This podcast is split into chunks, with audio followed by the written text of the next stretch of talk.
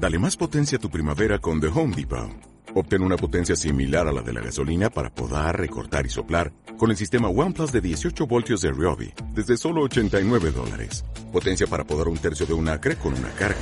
Potencia para recortar el césped que dura hasta dos horas. Y fuerza de soplado de 110 millas por hora. Todo con una batería intercambiable. Llévate el sistema inalámbrico OnePlus de 18 voltios de Ryobi. Solo en The Home Depot. Haces más. Logras más.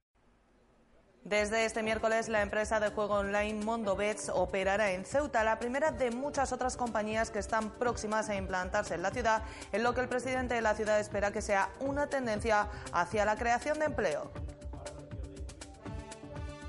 Hemos tenido la fortuna de que Juan fuera el primero y por eso estamos aquí. Esperemos que, esperemos que sea el primero, esperemos que a él le vaya bien. Hay 14, 14 empresas que en estos momentos están no solamente están interesadas, sino que ya han comprometido su radicación con Ceuta mediante la formalización de contratos de arrendamiento o de cualquier otro tipo de implicación inequívoca en cuanto a su voluntad de, instalarse y, y ojalá y prospere. Los vecinos de poblados regulares están hartos. Si en una semana la obra de Claudio Vázquez no ha concluido, los vecinos saldrán a la calle y la bloquearán en protesta por el retraso de los trabajos que llevan más de un año. Y como esta obra de Claudio Vázquez no se mueva, vamos a salir también a, a cortar lo que es la calle. Yo transmito lo que me dicen los vecinos los vecinos están dispuestos otra vez a salir a la calle a cortar lo que es la calle, porque ya la obra lleva un año y pico. Que es vergonzoso, porque esa obra dijeron al principio que va a durar 6, 7 meses, ahora lleva un año y medio, un año, y pico, no sé cuánto más, pero el año ya, ya pasó y todavía sigue la obra. Tenemos problemas de acceso a las barriadas, tenemos problemas de acceso de silla ruedas y estamos sufriendo durante un año y la Sociedad Deportiva Unión África Ceutilla tiene oficialmente nuevo entrenador. Se trata del experimentado técnico Santi Valladares, que llega a Ceuta para tomar las riendas del conjunto caballa. El exentrenador del Santiago Fútbol Sala asume esta aventura tras 15 años en Galicia y ha expuesto en su primera intervención las líneas maestras de su proyecto deportivo. Mira, aquí el que se merezca jugar en el, primer equipo eh, va a tener su oportunidad. El que se lo merezca va a tener su oportunidad. Y esa fue mi, filosofía desde siempre, pero que se lo merezca. Pero igual que los jugadores del, primer equipo, el que se lo merezca va a jugar y el que no se lo merezca no va a jugar. Y si hay un juvenil que se merezca jugar y tiene cualidades para hacerlo, lo va a hacer. Si es cierto que tuve que tirar de cantera muchos años porque era lo que tocaba, ¿no? Pero me gusta trabajar con la base, me gusta ver a la gente ilusionada y me gusta que la gente joven vea que tiene ahí un referente. Y el que se lo merezca lo va a hacer. Muy buenas noches, bienvenidos a los servicios informativos de Ceuta Televisión. Estos que les hemos relatado son tan solo algunos de los asuntos que nos deja esta jornada de miércoles. El resto, como siempre, se los contamos a continuación. Comenzamos.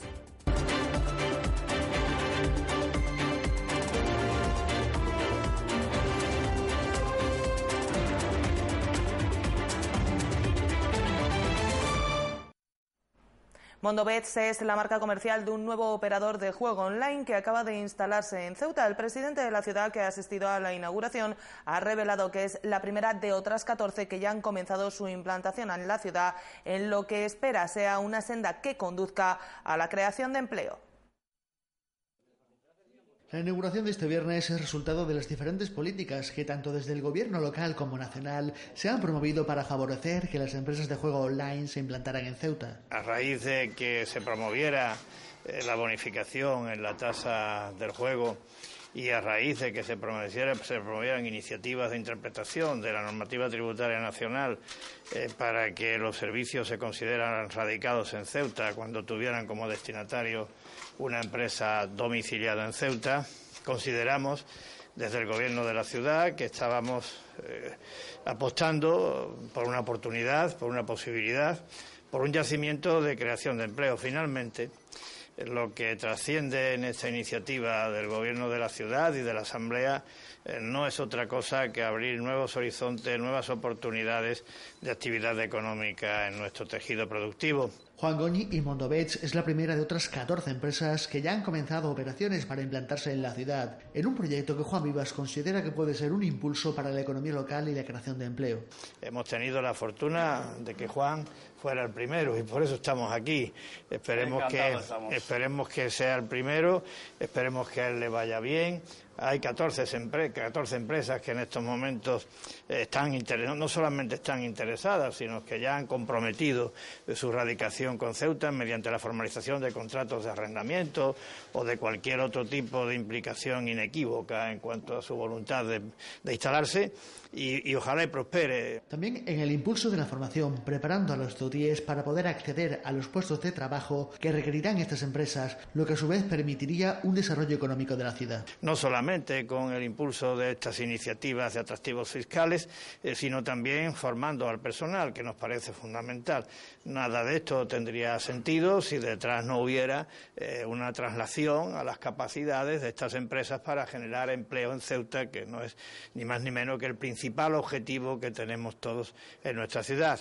Eh, Juan ya está dando prueba de ello porque ya hay empresas, ya hay, ya hay personas de Ceuta contratadas y a mí me estimula y me ilusiona a todos, nos alienta el hecho de decir que esto no acaba sino de empezar y que habrá más oportunidades de empleo para los ceutinos. Mondovebs ha contratado ya a seis empleados en Ceuta y espera que esas cifras se doblen y aumenten a medida que avance el año. Han valorado las políticas fiscales desplegadas por el Gobierno como una oportunidad única de los operadores que tienen que aprovechar. Ahora mismo tenemos seis personas contratadas en Ceuta. Esperamos doblar eh, el personal de aquí a seis meses y de aquí a un año llegar a unas 20 personas. No, nos no entramos en esta oficina, como veréis, es muy pequeñita, pero va a pasar con todos los operadores.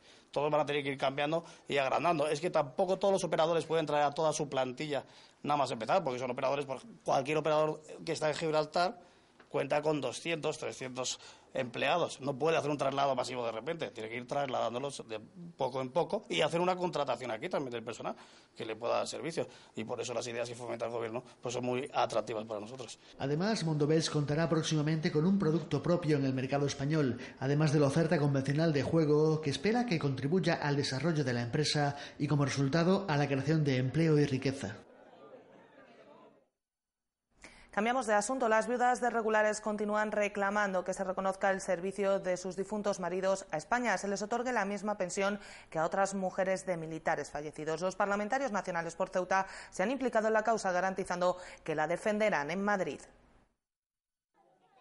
El poblado de regulares es una barriada que surgió a la sombra del cuartel, en unos terrenos donde los miembros de las fuerzas regulares fueron construyendo primero chabolas al no tener otra posibilidad y luego casas. En el barrio aún viven 22 viudas de aquellos soldados que cumplieron con su deber con el ejército solo para que sus familias no hubieran reconocido ese servicio. Que hemos estado luchando durante mucho tiempo para que, a ver, por medio de, los representantes del PSOE, a ver si nos pueden echar una mano para que le den una pensión en condiciones como viuda de antiguos regulares. Es lo único que queremos. Estas 22 mujeres viven con una prestación no contributiva mínima con las que en muchos casos mantienen a sus familias. Llevan años reclamando una pensión digna, como otras viudas de militares, y el reconocimiento al servicio que prestaron sus maridos. La que reciben son las pensiones de, mayor edad, es la única pensión de 300 y pico euros, y tienen que mantener lo que ellas y a, y a sus hijos. Y con 300 euros, que yo vea que es muy poco, y estas mujeres el reconocimiento de ella mm, de parte del gobierno todavía no lo hemos visto. De los anteriores gobiernos tampoco. Y ahora mismo hay un gobierno que se ha preocupado y, son representantes del mismo gobierno que se están preocupando, vienen a saber la situación de estas mujeres y es de agradecer de que hayan tenido interés sobre este tema.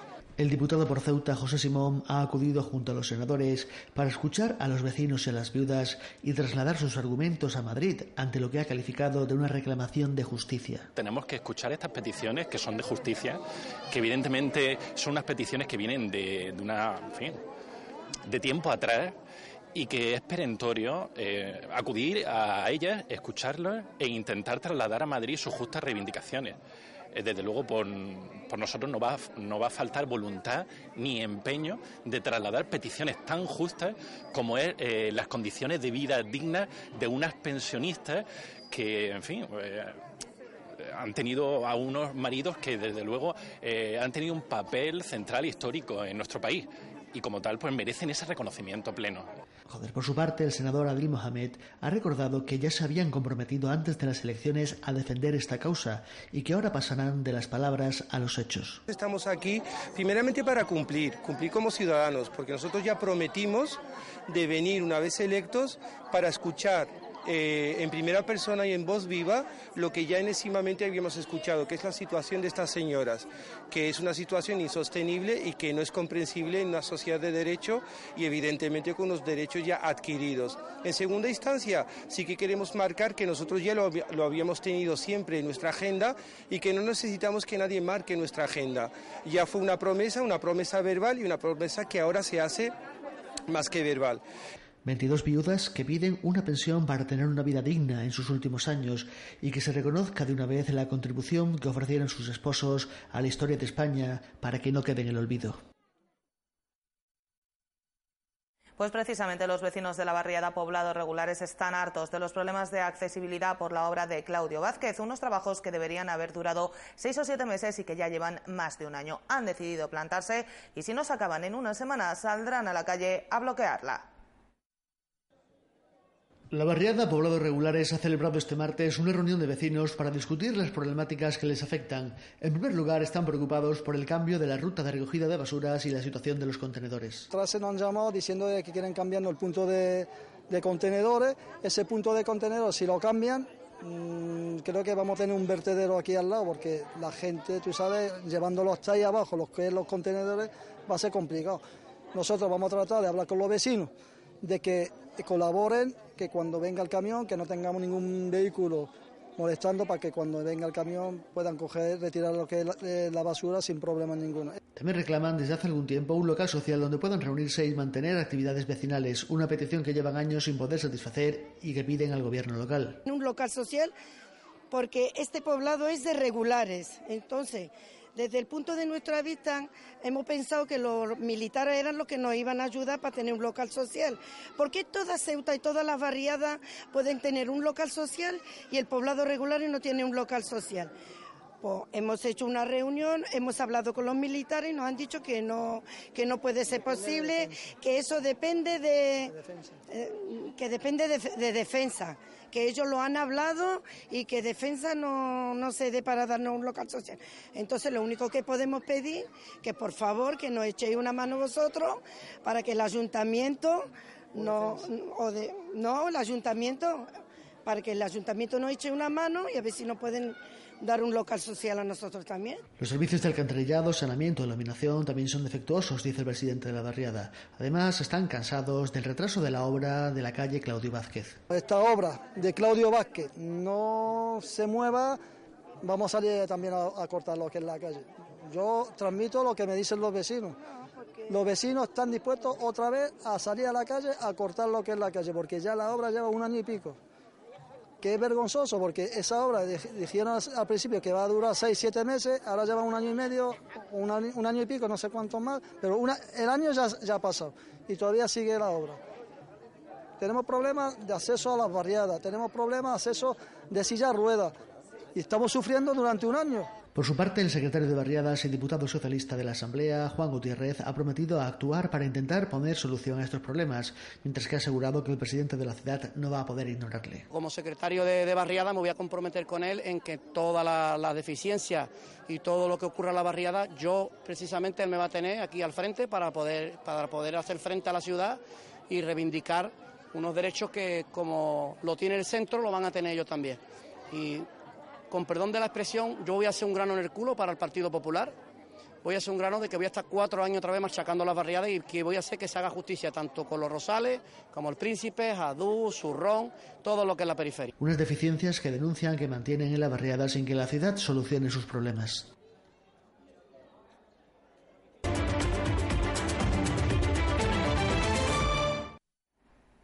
La delegada del Gobierno ha mantenido este miércoles la segunda reunión con los operadores del puerto para abordar la situación de inseguridad que se vive en la zona. La misma llega a apenas 24 horas de la visita del presidente de Puertos del Estado para presentar las obras del proyecto de cerramiento perimetral de la infraestructura portuaria.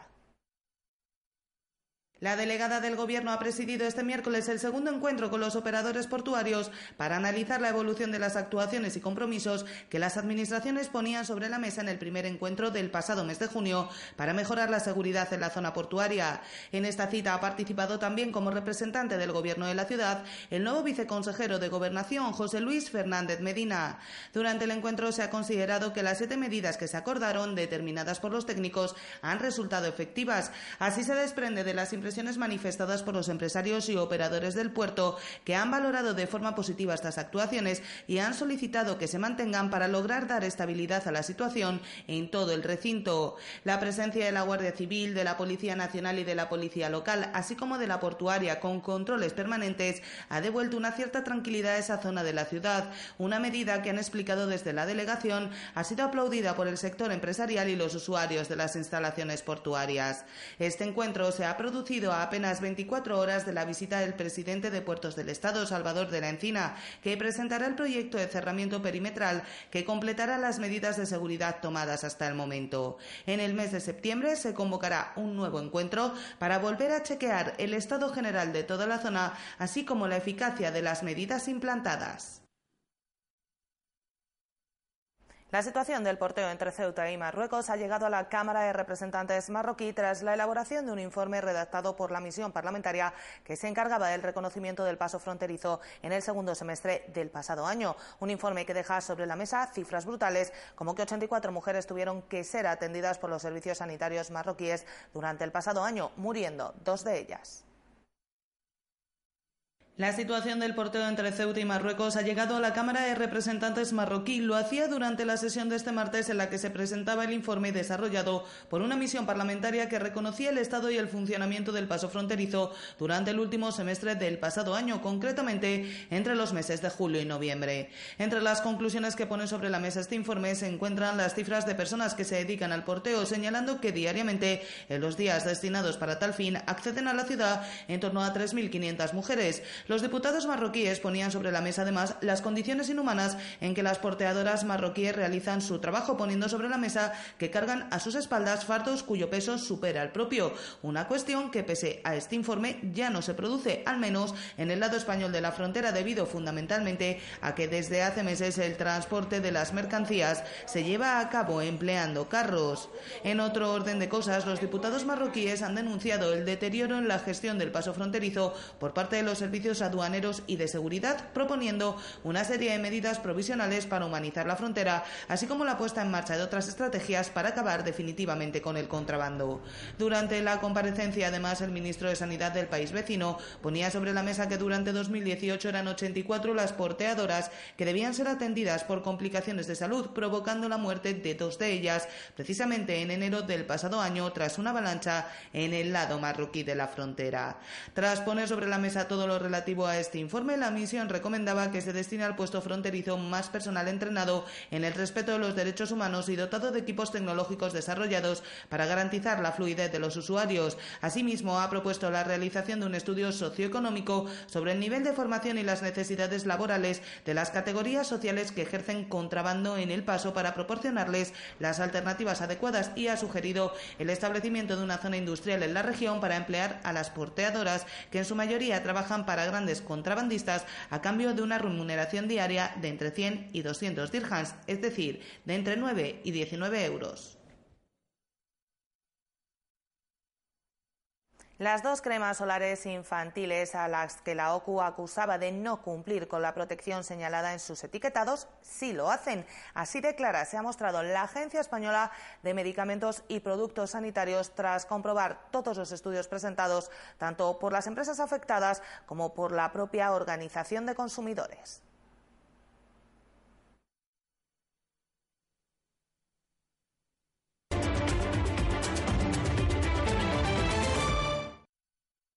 Con la publicación de las notas de la especialidad de primaria se ha puesto fin este miércoles a la fase de oposición para las distintas especialidades docentes, una fase de oposición en la que han aprobado un total de 160 opositores que se jugarán 95 plazas.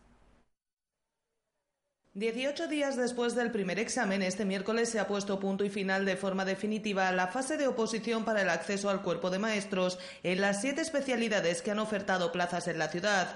Un punto y final que deja a 160 opositores jugándose en la baremación el acceso a una de las 95 plazas en Lizas, aunque la suerte, como suele decirse, va por barrios. El motivo no es otro que el hecho de que en tres especialidades hayan aprobado un número de opositores igual al de las plazas en Liza. Se trata de música donde han aprobado cuatro personas que se repartirán las cuatro plazas ofertadas, audición y lenguaje, tres aprobados para tres plazas, y pedagogía terapéutica, con ocho aprobados para ocho plazas disponibles. Una situación muy similar es la que se vive en las especialidades de inglés y educación física. En ambos casos, tan solo uno de los aprobados se quedará sin plaza al haber aprobado en el caso de inglés cinco personas para cuatro plazas y en el de educación física diez personas para nueve plazas. En el caso de inglés, además, una de las plazas, la quinta, la reservada al cupo de discapacidad, ha quedado desierta. Las especialidades en las que hay más plazas en juego son las que en este momento suponen una mayor incertidumbre.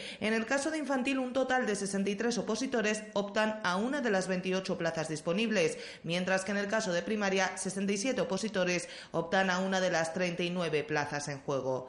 Desde este mismo miércoles se han comenzado a entregar los méritos con los que se realizará el baremo en las especialidades en las que se conocieron las notas primero, mientras que a lo largo de estos días, hasta los primeros días de la semana que viene, se irán entregando en las siguientes. Las previsiones de los sindicatos indican que dentro de dos semanas se publicará el baremo provisional y en torno al día 26 de julio el definitivo.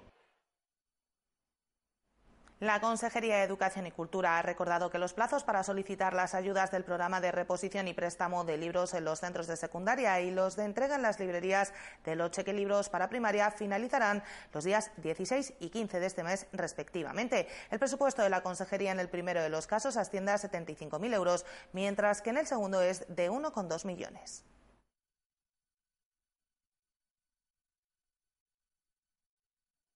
Y la Feria 2019 está a la vuelta de la esquina y ya se han comenzado a habilitar el Parque Urbano Juan Carlos I para el montaje de las casetas en las que los ceutíes podrán disfrutar de sus fiestas patronales. Además, ya se ha iniciado también el montaje del alumbrado y de la portada de la feria que se estrenaba el año pasado y que representa el Palacio Autonómico. La feria de 2019 se encuentra ya a la vuelta de la esquina y el Parque Urbano Juan Carlos I ya bulle de actividad con el montaje de las casetas y los diferentes servicios sanitarios. Un montaje y desmontaje que salía en licitación por 70.000 euros la pasada primavera y en el que ya se trabaja de cara a que los ceutíes puedan disfrutar de las tradicionales casetas durante estas fiestas patronales. Unas casetas que en esta ocasión podrán permanecer abiertas hasta las 6 de la mañana y que por vez primera tendrán que mostrar en la entrada su aforo, que será de 150 personas para las de un módulo, de 300 para las las de dos y de 450 personas para las de tres módulos.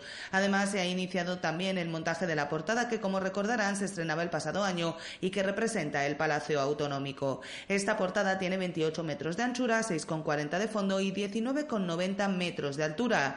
La misma está compuesta de módulos metálicos de perfiles tubulares y angulares recubiertos de paneles de madera, de chapas de aglomerado desnudo con pintura plástica y marqueterías y fibras de poliéster reforzado. La potencia instalada es de 15.224 vatios y se han instalado 122.448 bombillas de luz LED de 6 puntos cada una. Junto con la portada se ha comenzado también la instalación del alumbrado ornamental que pese a que todavía no se ha hecho público por parte del área de fiestas, que está ultimando algunos detalles, será muy similar al del pasado año cuando se instalaron cuatro guirnaldas, 21 pórticos, 124 arcos y un proyector, instalándose en total 853.776 puntos de luz. No son estas las únicas novedades que hemos conocido en los últimos días acerca de las fiestas patronales, ya que ya se han hecho públicos los artistas que actuarán y las fechas de estas actuaciones. Blas Canto actuará el día 30 de julio a las 12 de la noche, Juan Magán lo hará el día 31 a la misma hora y el concierto de bebé tendrá lugar el 1 de agosto también desde las 12. Antes de todo esto, este mismo viernes se procederá a la elección de las reinas de las fiestas con un acto que tendrá lugar en el auditorio de la Marina desde las nueve y media de la noche. Y más cosas. CESIF ha solicitado a la ciudad ampliar los retenes de bomberos que considera insuficientes. Tras el grave incendio de Calamocarro y previa consulta con sus afiliados, juzgan que sería necesario contar con más efectivos en García Aldave, La Feria y un nuevo retén que patrullase por el Monte Hacho. CESIF considera que el único retén contra incendio que actualmente está presente en Ceuta en horario de 14 a 21 horas en el Monte García Dave es totalmente insuficiente y a la vez peligroso para la integridad de los bomberos. Está claro que hay que aumentar el número de retenes y el efectivo de cada retén porque como hemos visto en el incendio que ha pasado recientemente, desde CESIF entendemos que son insuficientes. En primer lugar, ahora hay solo un retén en García Aldave. El retén consta de tres efectivos, un conductor que ese no se puede mover del vehículo y tiene que proporcionar agua y otros, y otros el mando, que es el que coordina, dirige la actuación, y ahora mismo hay solo un bombero, o sea que en el caso de que pase un incendio o cualquier eh, accidente de este tipo, eh, solo cuentan con un bombero para asistir en primera instancia a ese incendio. Eso no puede ser. Eso, evidentemente, tienen que dotarlo con al menos cinco efectivos para que haya al menos tres bomberos en el caso de que tengan que hacer una actuación puedan actuar coordinadamente con el mando. CESIF solicita que se disponga urgentemente de un retén mínimo efectivo, el cual debe contar al menos con cinco bomberos, los cuales se distribuirían en un conductor, un mando y tres bomberos, además de otro retén itinerante en el Monte Hacho. Pues es necesario también, a nuestro juicio, establecer un retén eh, móvil en Monte Hacho, que eso un par de tienen establecidos unos horarios, un par de veces o tres por la tarde van a dar unos paseos con el coche y van a, hacer unos servicios por en medio de los montes.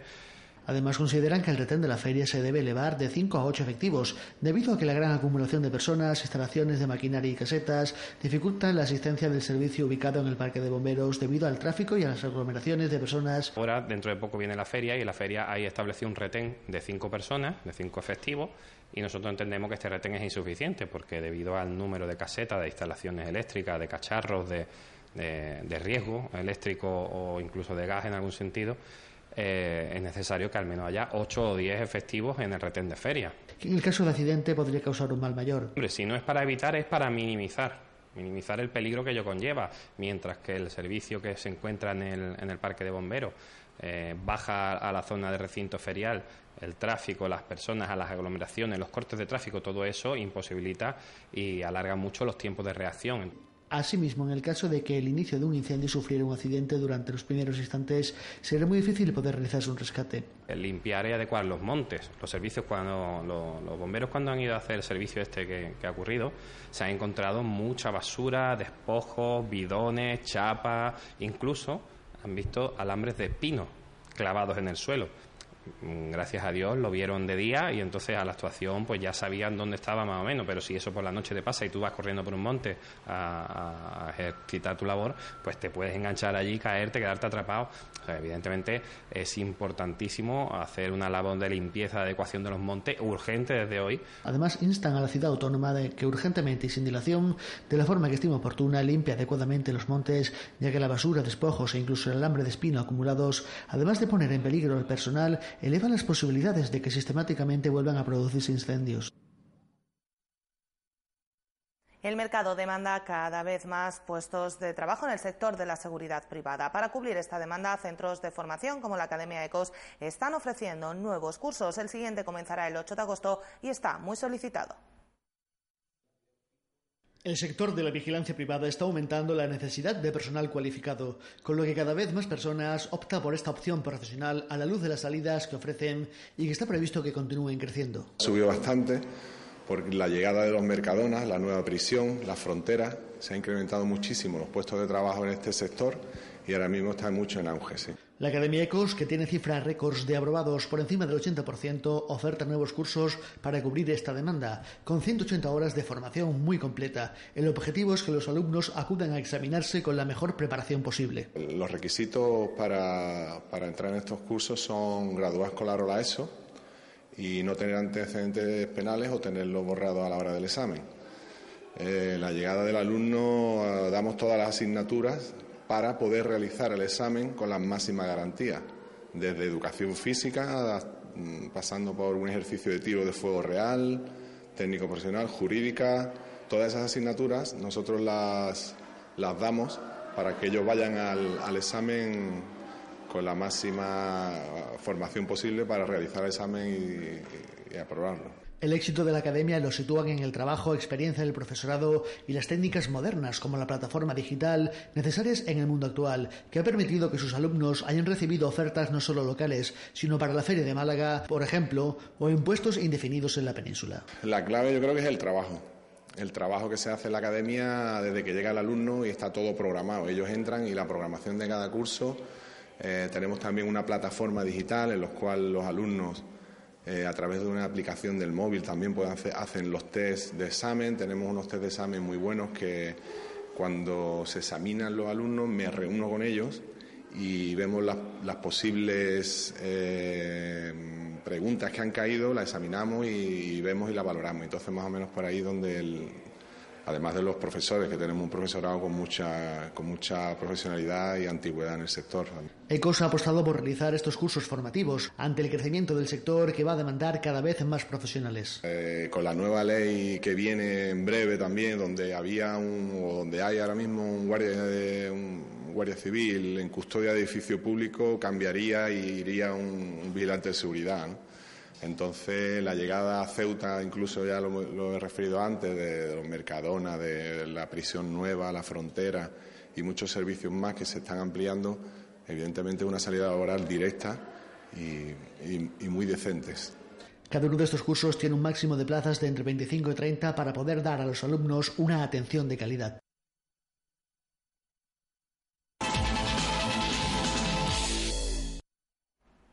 La Sociedad Deportiva Unión África Ceutí ha presentado de manera oficial a Santi Valladares como nuevo entrenador del primer equipo de la entidad. Tras 15 años entrenando a Santiago Fútbol Sala, el experimentado técnico llega a Ceuta para tomar las riendas del conjunto Caballas tras el histórico ascenso a Segunda División. La Sociedad Deportiva Unión África Ceutí ha presentado de manera oficial a Santi Valladares como nuevo entrenador del primer equipo del club. El encargado de darle la bienvenida ha sido el vicepresidente de la entidad, Felipe Escane. Nuestro, nuestro nuevo entrenador para este, este proyecto tan, tan ambicioso que tenemos.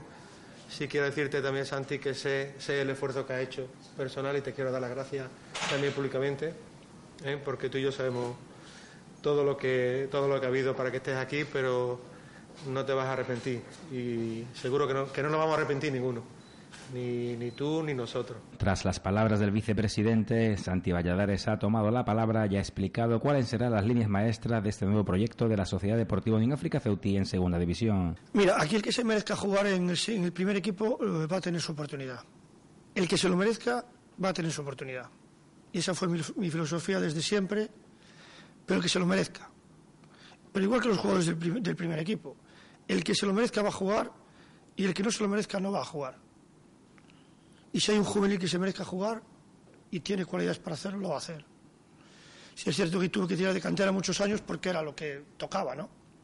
Pero me gusta trabajar con la base, me gusta ver a la gente ilusionada y me gusta que la gente joven vea que tiene ahí un referente. Y el que se lo merezca lo va a hacer. Santi Valladares ha expuesto su forma de ver el fútbol sala al nuevo entrenador de la Sociedad Deportiva en África, Ceutí. Le gustan los equipos con una defensa intensa y adelantada y en ataque la posesión del balón es indispensable para su concepto de fútbol sala. Eh, me gustan equipos con una defensa agresiva, siempre atando un poco a lo que el rival te ofrezca, ¿no? Pero me gustan equipos con una defensa alta, presionante, intensa. Hay aquí jugadores que ya me conocen de sobra y saben que es así, no lo voy a cambiar, me adaptaré un poco a las circunstancias y momentos determinados del juego, pero a nivel defensivo es lo que me gusta. Lo llevo haciendo durante mucho tiempo y más o menos me fue dando su resultado. Entonces, todo lo que salga bien no lo voy a cambiar. Y después a nivel ofensivo me gusta tener el balón. Creo que el equipo es un equipo que maneja muy bien el balón y, y a veces eso es difícil de encontrar. Lo tengo y la defensa se trabaja. El ex técnico de Santiago Fuxal cree que hay mimbres para soñar con algo más que la permanencia en segunda división. El experimentado técnico ha prometido mucho trabajo para conseguir los objetivos propuestos por el club.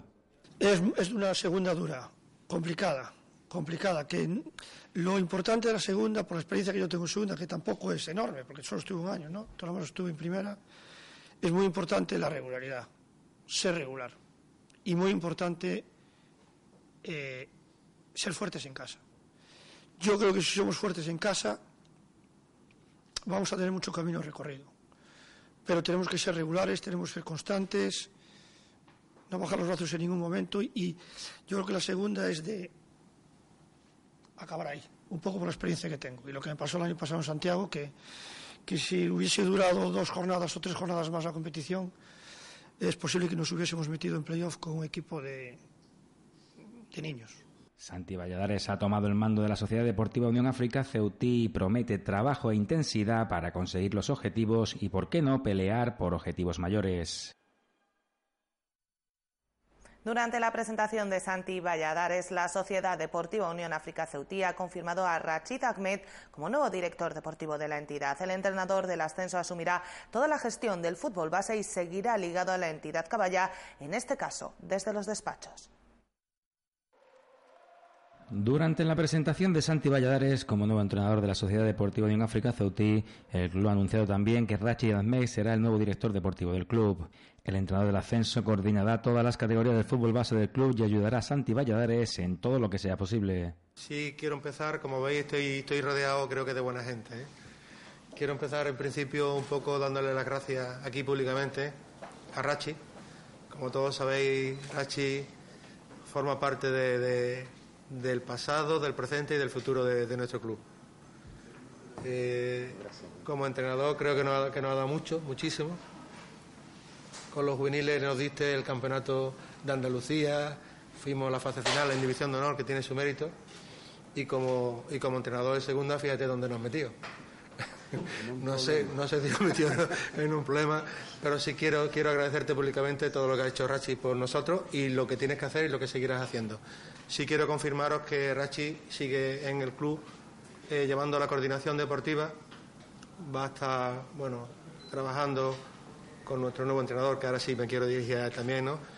Eh, con las categorías nacionales que tenemos en el club y un poco formando, formando parte de, ese organigrama deportivo que queremos, que queremos formar, que queremos crecer y que queremos ampliar dentro, dentro del club. Rachid Ahmed ha sido el técnico del histórico ascenso a segunda. El entrenador Caballa no podía continuar en el banquillo unionista al no disponer del carnet exigido por la Liga Nacional de Fútbol Sala. A partir de esta temporada, Rachid será el hombre fuerte del club en la parcela deportiva.